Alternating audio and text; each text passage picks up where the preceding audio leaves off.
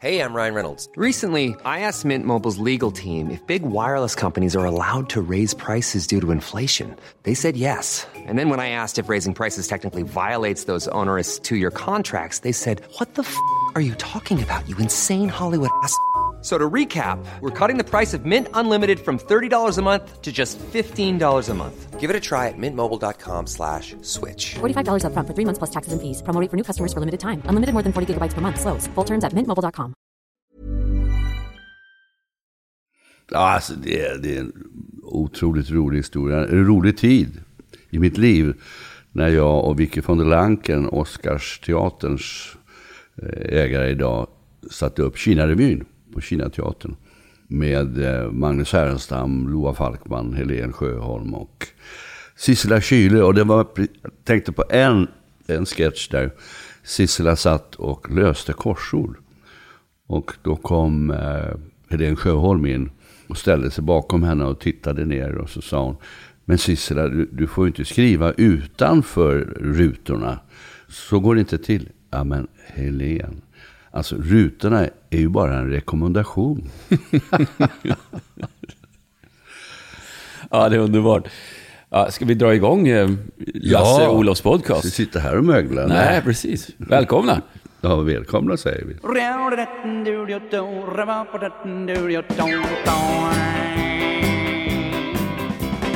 Här är en sång om en man som var två meter lång en fråga som jag ofta får, Lasse, det är Jaha, hur är det att ha Lasse som, som svärfar? Svärfar inom situationstecken då. Och då brukar jag svara så här. Ja, alltså på ett sätt så är det precis som det är för alla andra tror jag som har eh, föräldrar som, som eh, till, till sin respektive. Det är en trygghet och det är en person man kan eh, prata med och så vidare. Så att det, det, på ett sätt är det som, ja, inga konstigheter alls. Sen finns det en annan sida av det då som man märker när vi kommer utanför fyra väggar och träffar människor på stan och så. Då märks det, tycker jag, enorm skillnad. Och eh, likadant ibland på vissa högtider och sådär så, så kommer det låtar. Då brukar det skickas sådär. Ja, kolla nu spelar vi eh, Lasses eh, musik här och, och så vidare. Så förstår du vad jag menar? Det är lite det är både och. Va? Men det är framförallt som jag försöker säga, det är att jag har fått en, en mentor och eh, en, en, en vän.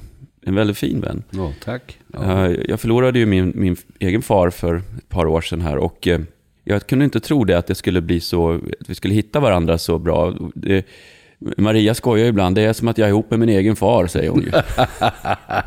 Oh, vi är nog ganska lika. Men du, jag får säga det Olof, att eh, får inte kalla mig för svärfar förrän jag är gifter. Du får inte leva i synd. ja, det är kul. Nej, du har blivit en bra kompis. Det, det betyder mycket för mig också. Som nu med åren eh, tappar många av mina bästa vänner. Vilket naturligtvis är fruktansvärt tråkigt, men det går inte att göra någonting åt. Men så dyker du upp, poppar upp som en ny eh, kraft. Och som Carl Gustaf Lindstedt sa, jobba med yngre människor, då får du kraft underifrån. Och det får jag av dig. Jag, jag tänkte på det här, liksom, det här med att vara, vara 73 är du nu när det här spelas in. Eh, och jag skojar ju med dig någon gång och sa så här, det har du ju aldrig varit tidigare. det är det enda jag inte varit. jag tycker jag har gjort det bästa. Ja, men hur är det? Jag har alltid varit nyfiken på det där att åldrar som man själv inte har upplevt ännu. Hur är det att vara 73 år? Ja, jag, jag tror att eh, 72, 73, då börjar jag tänka lite på, på döden faktiskt. Alltså det, det har jag inte gjort med hela mitt, liv, i hela mitt liv. Men jag har i och för sig skrivit ganska mycket om döden i, i sånger.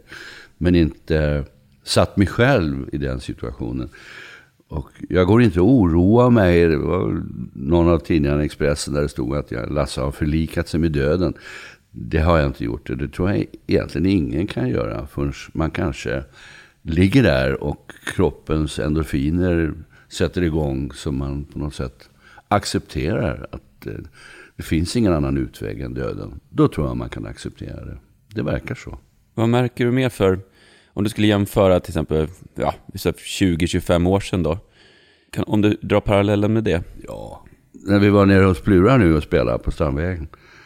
Då gick ju ni eh, vidare sen till Noppes. Där kände jag skillnaden. För då kände jag att då var jag mör. Då hade jag varit uppe sen 7-8. Och klockan var väl då 12, halv ett. Då gick ni vidare. Det gjorde jag också för och stängde krogarna. Nu överlåter jag det till dig och dina vänner. jag går hem. Man känner, eller jag känner att nej, det går inte. Jag vet när, när jag var ute med en julkonsert med många artister. Och, och bussen kom från konsertlokalen till hotellet. Och då frågade hon som var turnéledare, hur många vill gå av här vid hotellet? Hur många vill gå med och hänga på barer och ha lite kul? Det var bara jag som klev av. Så där känner jag också skillnaden. På något sätt att det tar längre tid att eh, komma tillbaka till livet efter att du har varit ute och festat. Mamma, min mamma är född 42. Och hon sa någon sån här rolig grej. Det finns några roliga grejer om, om min mamma som jag tänkte jag skulle dra i det här avsnittet. Ja. Eh, Men, men eh, hon berättar då att innan hon ens har hunnit lämna lägenheten för att göra någonting så längtar hon hem. Ja. Eh, och, och att det plötsligt kan räcka med att det finns en grej på agendan den dagen, så, så här, ja, men då kan jag inte. Nej. För, för då är det, det är fullt den dagen. Va? Ja. Och, och det här med att få, få slippa ha en massa måsten. Att man kommer till en, en punkt när man säger att jag måste ingenting. Nej. Och där har jag ett tips till dig faktiskt, som är i farten som en blådåre. Det, det lärde jag bland annat Uffe Adelsson, som var vår landshövding här. Att en dag i agendan skriva Uffes dag, eller som jag skriver då, Lasses dag. Och där hade jag rent. Jag hade en dag rent för återhämtning och hinna göra det jag själv ville göra. Istället för att hålla på och smsa och med datorn och mail och, och jobba. Så åtminstone en dag i veckan i present till sig själv. Det där tror jag faktiskt att jag är ganska bra på. Jag gillar ju rena ytor och, och frihet och eh, försöka undvika möten i, i, i, in absurdum och försöka delegera bort det som går att delegera bort och fokusera på det som eh, är lustfyllt och roligt och att få tid till, till det goda livet också och framförallt också för reflektion och annat. Så, eh, men det skulle ju se konstigt ut om jag skrev Uffes dag kanske på min kalender. Då skulle Maria undra. Får skriva Lasses dag. Ja. Nej, men 73, det... Alltså ska jag vara ärlig så är, får jag ju frågan ibland hur känns det att komma upp i åren sådär. Och det är klart att det är inte en gammelmanskrämpor utan eh, jag har ju varit igång på scen med Flitte Knut och Torsten Bark och slängt knäna runt och Spanska flugan. Och det känner jag av nu. Så då har jag kallat det för idrottsskador. Det låter mycket finare än slitage. Så visst känns det. Eh, Kan du komma på någon låt som du tycker om mer och mer ju äldre du blir? Jag har ju varit väldigt egocentrisk och bara egentligen jobbat med min egen musik. Så det är sällan radion är på för att jag går alltid med någonting som snurrar i huvudet. Ja, ja Eagles tycker jag väldigt mycket om. Welcome to the Hotel California.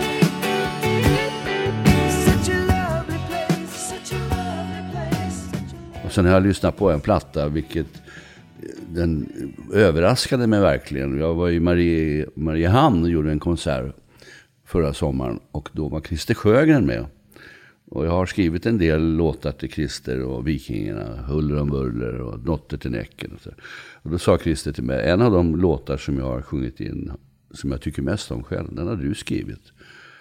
Och jag tänkte på de där låtarna, men det var inte alls den låten. Utan när jag kom hem så kom det en skiva. Och den här spelade Christer Sjögren in i eh, Amerika. Med Julio Iglesias producent. Och den heter Ännu en dag. Den kan jag säga, den tycker jag är så bedövande vacker. Och han är en suverän sångare. Verkligen. Ännu en dag går jag nu ner till havet Ännu en dag ser jag en sol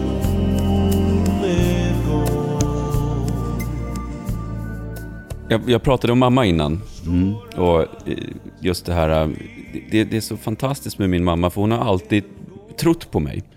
Hon tror på alla sina barn och barnbarn och så vidare. Och eh, det, det var så roligt för att vid ett tillfälle så fick jag för mig, jag var i Costa Rica på någon kurs och så fick jag lite feeling där och tänkte, nej, nu ska jag, ska jag köpa ett hus här? Eller en lägenhet? Alltså en sån här studio som det fanns.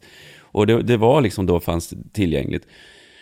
Och då ska man ju normalt sett ringa en ekonom kanske, eller någon som man känner med lite affärssinne och så bara, vad tycker du här är en god idé? Och vem som helst hade sagt så här, åk hem först, landa, ta inga förhastade beslut, Nej. du vet så. Ringa mamma och så bara, vad tror du om det här? Kanonidé! köpte jag den där va. Och eh, eh, så var jag aldrig där. Det var ju 27 timmar dörr till dörr. Och, så. och eh, vilket innebar att jag sålde den där sen och gick 100 000 back. Ja, du köpte den alltså? Ja, jag gjorde ju det va. Ja, ja, ja. ja. Din mamma förstår jag att hon tyckte att du skulle köpa något. För då hade hon ju någonstans att åka. Ja, men det var ju ingen som åkte dit. Nej. Så det var ju det var en riktigt sån märklig grej. Men mamma är rolig va, för att hon, eh, en av de få jag känner som har blivit omkörd av sitt eget däck. då skulle byta däck va, och så sattes inte det här däcket på ordentligt. Så att det började ju då rassla vet du, när hon körde va, och inte tänkte hon mer på det, vad konstigt det låter tyckte hon bara sådär. Och så helt plötsligt bara passerar hennes eget däck i bilen. Det är ovanligt. Där har jag faktiskt en, en fin historia med Simon Brem som var manager för mig och Barbro bland annat. Han plockade upp ett jazzband ute på, det var Bromma på den tiden tror jag. Och de hoppade in, var killar från New York. Och de satt i både framsäte och bak, de var väl fyra man. Och så hade han släp som det stod Big Simon Band. Och så kom de och Simon han körde väldigt fort. Och så plötsligt kommer de till ett vägarbete och han slår om ratten. Släpet lossnar. Så när de har svängt av så kör släpet rakt fram. Och då säger en av killarna, Hey man, look, that's the band we're playing with. Det låter lite sådär klassiska, vägen svängde men inte Pekka. ja. Ja, Nej, men sen eh, en annan sak som jag vet mamma gjorde då, som är kanske inte är så ovanligt ändå, men vi hade hund en gång i tiden, eh, Malte, en border terrier, som var mycket uppe hos mina föräldrar då på somrarna och sådär. Och vid ett tillfälle så skulle mamma mata min hund med eh, medicin, för han tog lite medicin. Det här råkade hon blanda ihop med sin egen medicin. Eh, Så att hunden fick då hennes eh, vitaminer och han, mamma drog i sig hundens. ja. Det var toalettbesök efter det kan jag säga. ja, det förstår jag. Oj, ja, vilken miss. Men det gick bra. Det gick bra, det gick bra. Och om du hör det här mamma så hoppas det är okej. Din mamma, jag är faktiskt besviken på henne. Jag har ju aldrig träffat henne, men eh, jag var med Malena Ernman och spelade i Sundsvall, Tonhallen. Och då skulle hon komma. Och mitt i föreställningen, jag hade inte sagt någonting till Malena, så avbröt jag showen och så sa jag Malena, nu får jag be om ursäkt, men det, det är så att det finns en kvinna här som jag gärna skulle vilja hälsa på och bara vinka till. Och det är Olof Rylanders mamma. Och Malena som är schysst, hon sa okej. Så jag ropade upp hennes namn. Inget hände. Ropade upp namnet två gånger, inget hände. Och sen kunde jag inte hålla det där längre, utan det var bara, ja, vi glömmer det här. Och det visade sig att hon var inte där överhuvudtaget. Och jag hade ordnat biljetter. Ja, det är roligt att hon missar aldrig sådana där grejer, men just den gången missade hon.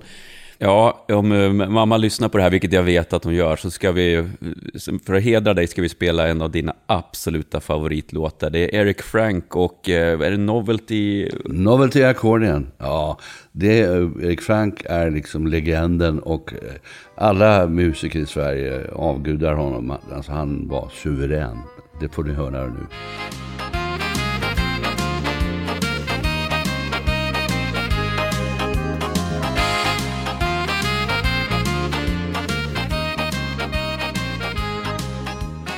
Du har ju fyllt 73, det kan vi ha nämnt i det här avsnittet. Vad har du för, för råd till någon som då är 42, som jag i det här fallet? Det är svårt att ge något råd, utan det är ju det flöde som finns runt en 42-åring som liksom driver honom framåt. Och så att det, det är svårt att säga. Se ut på livet, jobba inte ihjäl det, utan försök hinna andas. och ta till det livet verkligen. Och, och familjen och vännerna. Och det går väldigt fort. Det går väldigt fort. Innan du anar det så är du 73 kan jag säga. Är det så du har upplevt det? Att, att det bara... Boom, vad var det?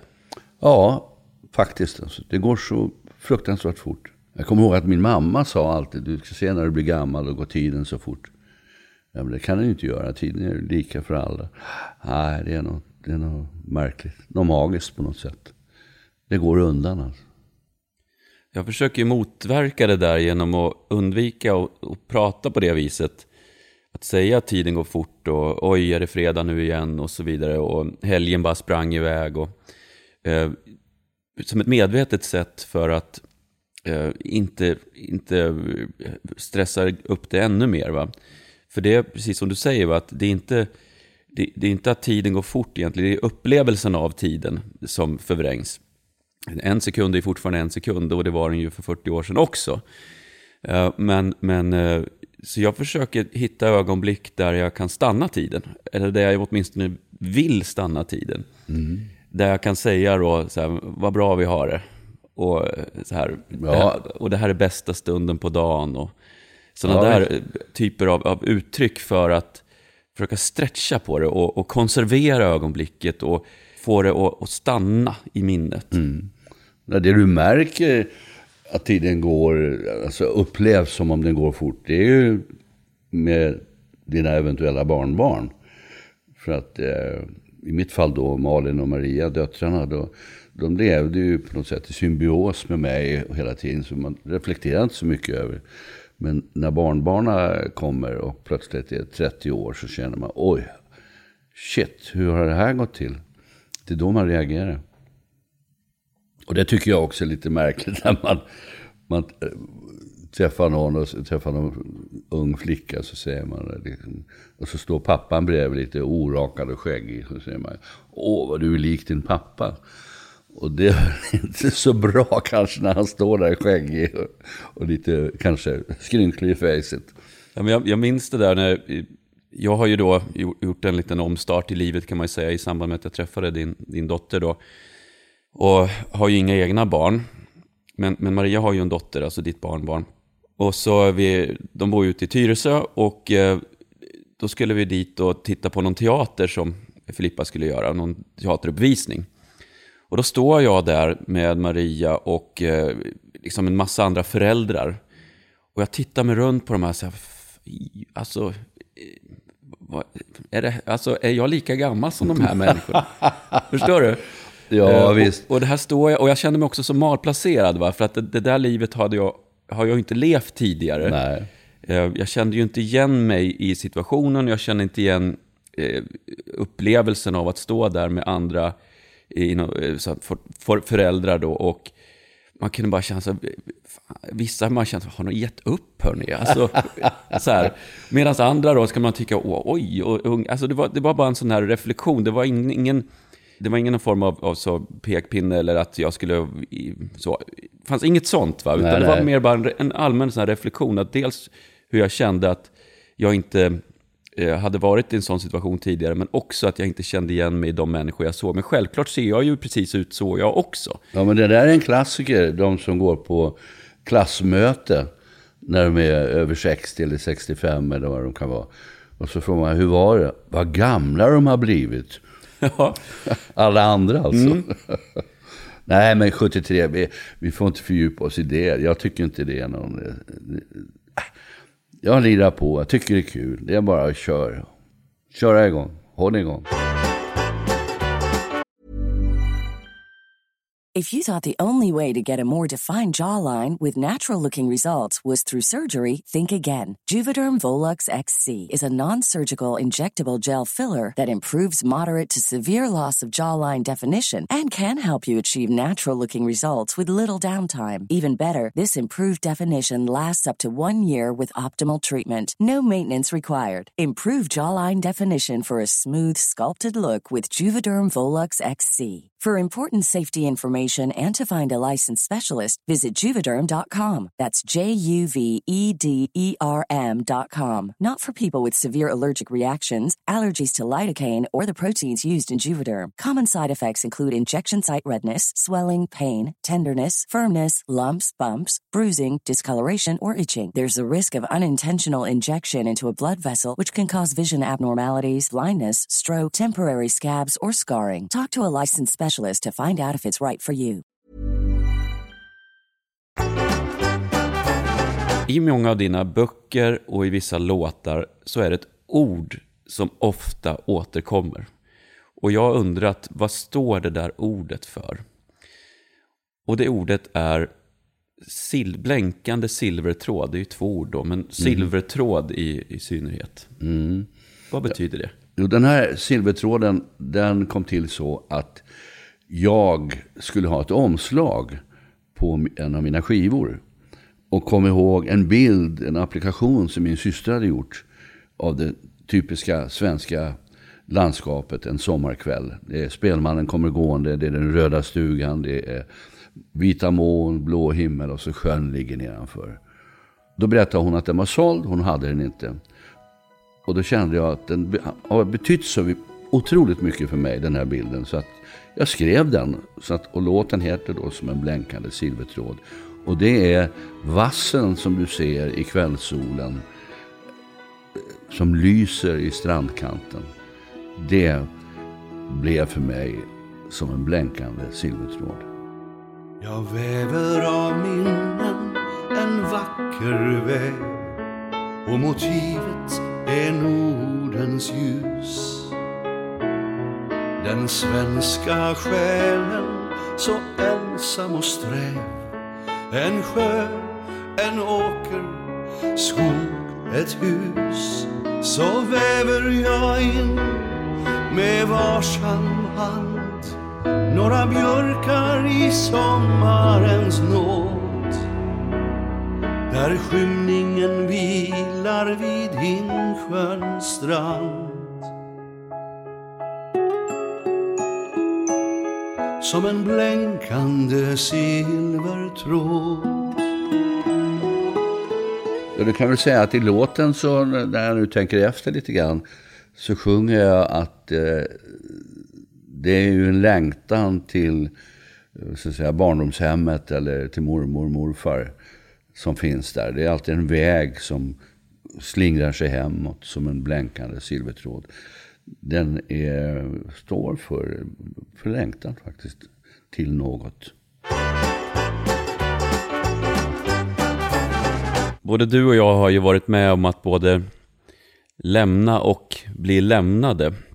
Och eh, jag pratade innan om att, att du har kunnat vara en, mentor och ett stöd för mig i olika eh, processer. Och i samband med att jag träffade din dotter då, så fick jag ju lämna ett eh, långårigt äktenskap. Eller fick och fick, jag, jag valde att göra det. Och jag gjorde det ju väldigt, väldigt hastigt. Jag, jag insåg att ska jag få en chans på Maria så är det nu alltså. Nu står stjärnorna rätt alltså. Och, och det gjorde att jag tog väldigt snabbt beslut. Och det här är saker som jag fortfarande försöker bena ut och förstå och tänkt mycket på och sådär och, och jobbat med. Varför gjorde jag som jag gjorde och hur gjorde jag det och kunde jag gjort det bättre och, eh, och så. Och så satt vi på en, en middag du och jag och jag berättade hela storyn för dig hur det hade gått till. Liksom den, den nakna sanningen utan att skönmåla mitt eget beteende på något sätt utan telling it like it is så att säga. Och då sa ju du till mig, jag vet inte om du minns det, vilket lite grann dockar an till när vi pratade om Cornelis. Va? Man måste alltid gå vidare i livet. Och, och jag för mig du sa att tar du upp det här igen, eller någonting i den stilen, ta, du behöver inte prata om det här igen, utan det där är, det där är, det var då. Det var historia. Och det här är nu. Men, men eh, hur mycket jag än lyssnar till vad du säger så kan jag, måste jag ändå tillstå att, att vissa saker som man har i sitt eh, bagage och jag pratar mycket om att framrutan ska vara större än backspegeln. Ja, jag tänkte på det. ja, men jag har ju en väldigt stark framåtrörelse. Jag är duktig på det generellt sett. Det här var... liksom en, en händelse då. Först förlorade jag min far och sen så eh, fick vi avliva vår hund och sen så bryter jag upp ett äktenskap. Allt det här sker inom relativt kort tidsperiod i alla fall. Och så träffar Maria och allt vad det innebar och, och in i, i liksom kärlekens tucken där. Men vissa saker tror jag att det tar tid och, och innan man kan få distans till det. Ungefär som att vissa författare berättar att de kunde inte skriva om sin hemort förrän de lämnade den. Då kunde de Ja. skriva om det. Och eh, när man är mitt i det så är det väldigt svårt att, att förstå det. Man måste lämna det någonstans. Åka bort för att hitta hem, så att säga. Kan du relatera? Ja, absolut. Jag är ju en drömmare och eh, har varit det sedan jag var bara 13-14 år när jag började skriva dikt. Eh, för det var mitt sätt att bearbeta mina tankar. Och jag skrev om kärlek innan jag visste vad kärlek var faktiskt. Och så skrev jag den här boken om flakmopedisten som handlar om Svärdsjö uppe utanför Falun där vi har haft en gård i 73 år. Och det var lätt för mig att skriva om hur jag upplevde byn när jag var 14-15 år. Det är svårare att skriva, förutom Stockholm i mitt hjärta då, men, men om Stockholm. Men där hade jag på något sätt upplevt så starka händelser att det var liksom för evigt färgat mig och byn har färgat mig. Och personerna som levde då, det var ju ett annat Sverige, det var det gamla Sverige med huckren och de drog korna med kättingar och ut med landsvägen och härsa hö. Och, så att eh, jag är överlycklig att jag fick uppleva det gamla bondesamhället. För det var, det var något magiskt, även om de inte kanske tyckte att det var så kul att slita på åkrar och hålla på som de gjorde. Men, men i den minnet av, av det som var då, så finns det ju även, kan jag tänka mig i ditt fall, relationer du har haft där man då har gjort som jag gjorde då, att man har kanske lämnat någon sårad på slagfältet så att säga. Ja, jag förstår. Och jag lämnade ju många eh, under mina tio år som ungkar. När Barbro och jag har gått skilda, skilda vägar. Och eh, det, det var ju liksom bara en sport. Fixa nya tjejer och så, nu sticker jag på turné, bye bye. Ända till jag träffade Eva, hon tog mig i örat. Jag jobbade i Tyskland då också. Och hon tog mig i örat och sa att så här kan du inte leva. Nej, sa jag. Och nu har vi varit gifta i 43 år. Så hon, är en, hon visste vad hon ville. Hon är en stark kvinna och hon ledde mig rätt. Verkligen. Så jag är oerhört tacksam. Där sköt jag över min förmåga. Ja, men ditt, ditt råd var ju någonstans så att älta inte det här med nu. Och, och det där är ett lätt råd man kan ge till andra ibland sådär, släpp det där nu liksom. Ja, det, det är alltid lättare att säga till andra hur, hur de ska göra. Ja. Eh, eller hur? Man tycker, men det där är väl inget att hålla på och köra, utan rycka upp det liksom, gå vidare. Och, och det är ju så sant, va? Det, det är ju liksom inte det att man inte förstår det intellektuellt eller rationellt. Men känslomässigt så kan det ibland vara saker som sitter kvar och som man påminns om och, och sådär. Och, och då minns jag ett tips som jag, jag skrev om i min senaste bok som jag fick av en, en kompis som berättade att hon hade då blivit lämnad och så eh, hade det, bodde hon kvar i deras gemensamma lägenhet. Och ett sätt för henne att eh, starta om då och hitta någonting, det var att byta ut vissa saker. Så de hade alltid haft eh, vita tekoppar. Slängde hon dem, köpte svarta. Eh, fondväggen hade varit, säger vi, jag kommer inte ihåg blå, men den målade hon då grön. Och, och flera sådana där detaljer som man kan tycka är petitesser, men som för henne visade att det, där, det var då, det här är nu. Och ibland kan det vara just det att man gör fysiska saker, det vill säga att stannar man kvar i en miljö som, där det finns mycket minnen och känslor och kanske sorg och, och frustration och allt vad det kan vara. Att man åtminstone om man nu ska vara kvar i den miljön gör vissa förändringar. För annars så blir, det, blir man bunden vid minnena.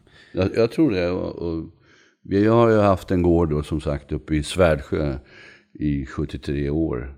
Och, eh, eller jag har varit där i 73 år, jag har haft gården längre. Men jag kände till slut att jag hade så oerhört mycket minnen från gården så att jag faktiskt blev ledsen när jag kom dit. Alltså jag mindes min underbara mormor och mina föräldrar och syrrorna. Och det var en rolig tid. Det var en fantastisk gemenskap och lustfyllt. Så att jag kände till slut att nej, nu packar vi ihop. Nu går vi vidare. Och jag kände långt innan, eller hade tankarna, hur ska jag känna det när vi lämnar gården efter andra år? Och eh, stänger grindarna bakom oss. Och jag kände bara en frihet. Jag kände bara, yes, nu går vi vidare mot nya mål. Det här var en fantastisk tid. Otrolig tid i mitt liv. Men nu går vi vidare. Får vi se vad vi hittar på. Och det där tror jag eh, att många faktiskt kan relatera till. Det låter väl lite floskligt att säga så att eh, om vi pratar med silvertråden där, om man, om man tänker sig, eh, en, en betydelse kan ju vara då att det, det finns alltid något, någonting hoppfullt, eh, även i, i tunga upplevelser. Eh, och låt säga att någon har blivit lämnad då, så är det ofta som att säga, ja det var det värsta som hänt mig. Och sen två år senare så kan de då helt säga att, när man fått distans till det, eh, säga att det var det bästa som hände mig. För att nu har det här och här hänt, som inte hade kunnat hänt om inte det skedde.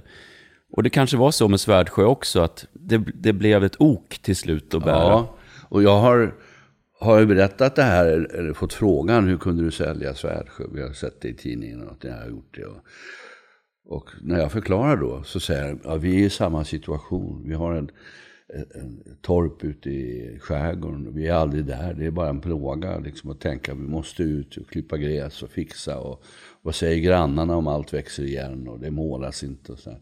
Det, det blir en börda, även om du då älskar stället och har fantastiska minnen därifrån. Så att komma till att göra bokslut och gå vidare, det tror jag är oerhört viktigt. För mig har det som har hjälpt mycket har ju varit det här med att de här långa promenaderna, så det är välgörande. Mm. Och, och också att få prata med andra människor och att kanske få komma till den punkten som du sa vid den där middagen, att nu räcker det. Mm. Nu har du pratat om det här så många gånger. ja. alltså jag har inget svar på hur man ska göra, men det här är det jag berättar nu, det är ju min egen upplevelse. Och sen när jag då lyssnar på dig så känner jag att jag förstår dig. Men eh, gå vidare nu. Du kan inte böka och, och gräva ner och fundera på det här uh, the rest of your life. Utan det, det, det gäller att gå vidare. Vi har haft ett fint samtal ännu en gång och eh, vi ska avrunda det här avsnittet. Eh, jag tänker så här, det är alltid skönt att avsluta on a good note som det heter. Ja. Och eh, jag tänkte att vi skulle spela en, en låt som, en, en, liksom en uppåtlåt som jag vet att eh, du körde, eller körde, men du har spelat mycket. Eh, och som du spelade för mig häromdagen. Ja, det var Låt mig få ge dig min sång. Låt mig få ge dig min sång. För kärlek och vänskaps skull. För allt som du gett mig. Mm, I både sol och regn. Men mest för att du är du. Du är min glädje. Mm, du är ljuset i mitt liv. Var det den? Den var det. ja, det är underbart. Vi avrundar med den och eh, tackar er kära lyssnare för att ni är med oss. Ni är underbara. Ni når oss på berghagen at rolander.se, R-O-H, lander.se. Vi ses snart igen. Ja. Och hörs framförallt. Ja, trevligt. Hej. Mycket trevligt. Hej då. När allt är tyst och trist och inget händer när dagen tycks dig lång och allt för grå. När solen tittar fram och sedan vänder På en himmel som du minns en gång var blå. Låt mig få ge dig min sång För kärlek och vänskaps skull För allt som du gett mig. I både sol och regn Men mest för att du är du Du är min glädje Du är ljuset i mitt liv